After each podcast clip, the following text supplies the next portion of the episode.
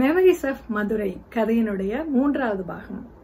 மதுரையில கீழடியில கீரன் அண்ணன் எனக்கு சொன்ன கதையை தான் நான் உங்களுக்கு சொல்லிக்கிட்டு இருக்கேன். ஊரை சுத்தி பார்த்தாச்சு வீடுகளுக்குள்ள போக போறோம் அங்க இருக்கிற மக்களை பார்க்க போறோம்.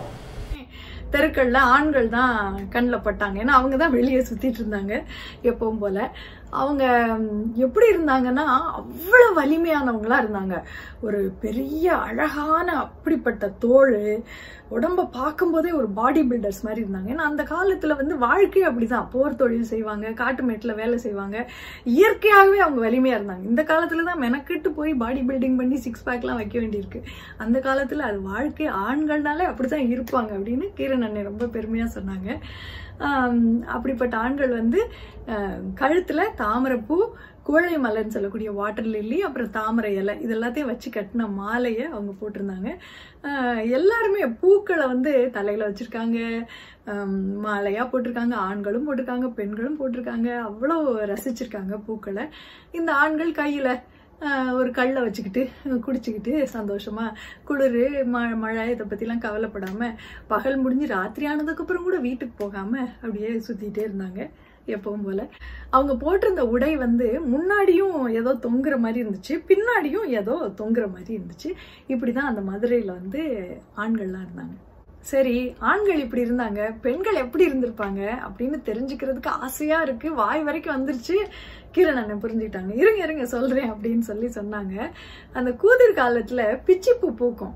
அந்த பூ மொட்டா இருக்கும் போதே பறிச்சுட்டு வந்து மாலையா கட்டி வச்சிருவாங்களாம் பெண்கள். அது மலரும் சாயந்தர நேரத்துல. அவ்வளவு நறுமணம் வீசும் நமக்கு தெரியும்.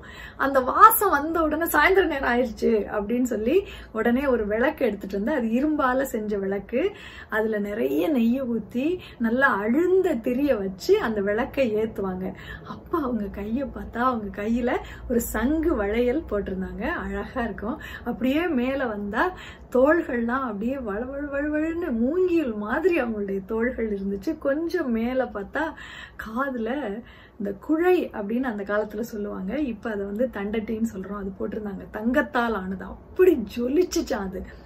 நீ மட்டும்தான் ஜொலிப்பியா? உன்னை விட பிரகாசமா நான் ஜொலிக்கிறேன் பாரு அப்படின்னு சொல்லி கண்ணு அந்த குழையோட போட்டி போட்டுக்கிட்டு அப்படி பிரகாசமா ஜொலிச்சுச்சான் கண்ணு.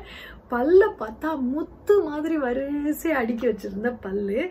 சாயல் வந்து மென்மையான சாயலோட அந்த பெண்கள் இருந்தாங்களாம். இந்த விளக்கை எடுத்துட்டு போய் வீட்டுக்குள்ள வச்சு நெல் மணிகளையும் பூக்களையும் தூவி சாமியை கும்பிட்டாங்க. இப்ப அந்த வீட்டோட கூரைகள்ல பார்த்தா அந்த கூரைக்கு கீழே ஒரு பலகை இருக்கு. அதுல நிறைய புறாக்கள் இருக்கு ஜோடி ஜோடியா. பொதுவா புறாக்கள் என்ன செய்யும்? அதோட ஜோடியோட ஊர்ல பொது இடங்கள் இந்த மண்டபம் சத்திரம் இந்த மாதிரி இடங்களுக்கெல்லாம் போய் இறை தேடும். இது பகல் நேரத்துல. இதுதான் வழக்கம். ஆனா இப்போ மழை தூரிக்கிட்டே இருக்கனால அதால அங்க எல்லாம் போக முடியல. எப்பவுமே இந்த கூரைக்கு கீழே இருக்க பலகையிலே தான் நின்றுகிட்டு இருக்குது. அது நின்றுகிட்டே இருக்கனால அதுக்கு கால் வேற வலிக்குது. அதனால கொஞ்ச நேரம் ஒரு காலில் நிக்குது. இன்னும் கொஞ்ச நேரம் இன்னொரு காலில் எடையை போட்டு நிக்குது. இப்படியே மாத்தி கால் மாத்தி கால் மாத்தி அது நின்றுகிட்டே இருக்கு. கூரையில் கூரையில புறா இருக்கு. அப்படியே கடை வீதிக்கு வந்தா ஜே ஜேன்னு இருக்கு. மதுரை அன்னைக்கும் ஜெயசேன் தான் இருந்திருக்கு இன்னைக்கும் அப்படிதான் இருக்கு கடைவீதி. எல்லா மக்களும் அப்படியே பரபரப்பா அந்த சாயந்தர நேரத்து வேலைகளை எல்லாம் பார்த்துக்கிட்டே இருந்தாங்க. கடைவீதி வரைக்கும் வந்துட்டோம். அந்த வீடுகளுக்குள்ள போய் பார்க்கணுமா அப்படின்னு கீரன் அண்ணன் கேட்டாங்க. பார்க்கலாமா? இந்த மதுரை நகரத்து மக்கள் அந்த குளிர்லையும் பனியிலையும் வாட காத்துல இருந்தும் நம்மளை எப்படி பாதுகாத்துக்கிறது அப்படிங்கிறதுக்காக பெருசு பெருசா வீடு மட்டும் கட்டி வைக்கல. அந்த குளிர்காலத்துல உடம்பை எப்படி பாதுகாத்துக்கணும் அப்படிங்கிற அறிவும் அவங்களுக்கு இருந்துச்சு.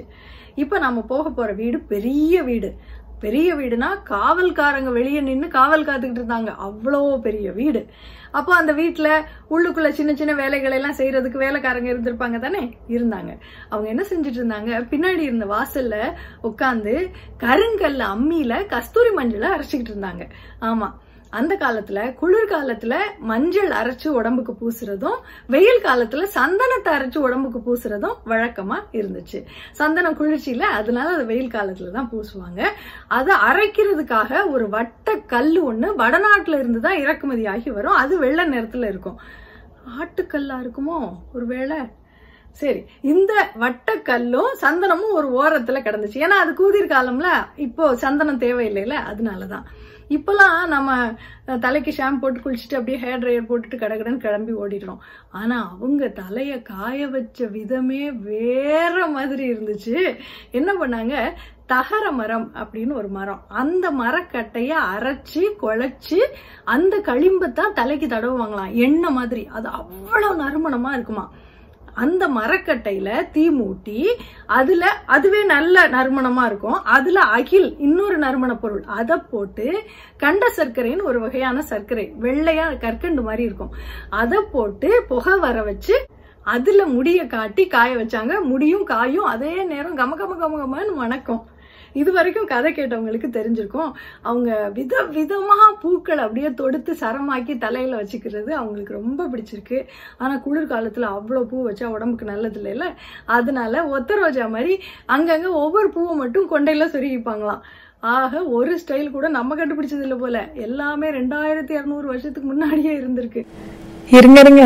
நாம இன்னும் வீட்டை முழுசா சுத்தி பார்த்து முடிக்கல. மெமரிஸ் ஆஃப் மதுரை தொடரும்.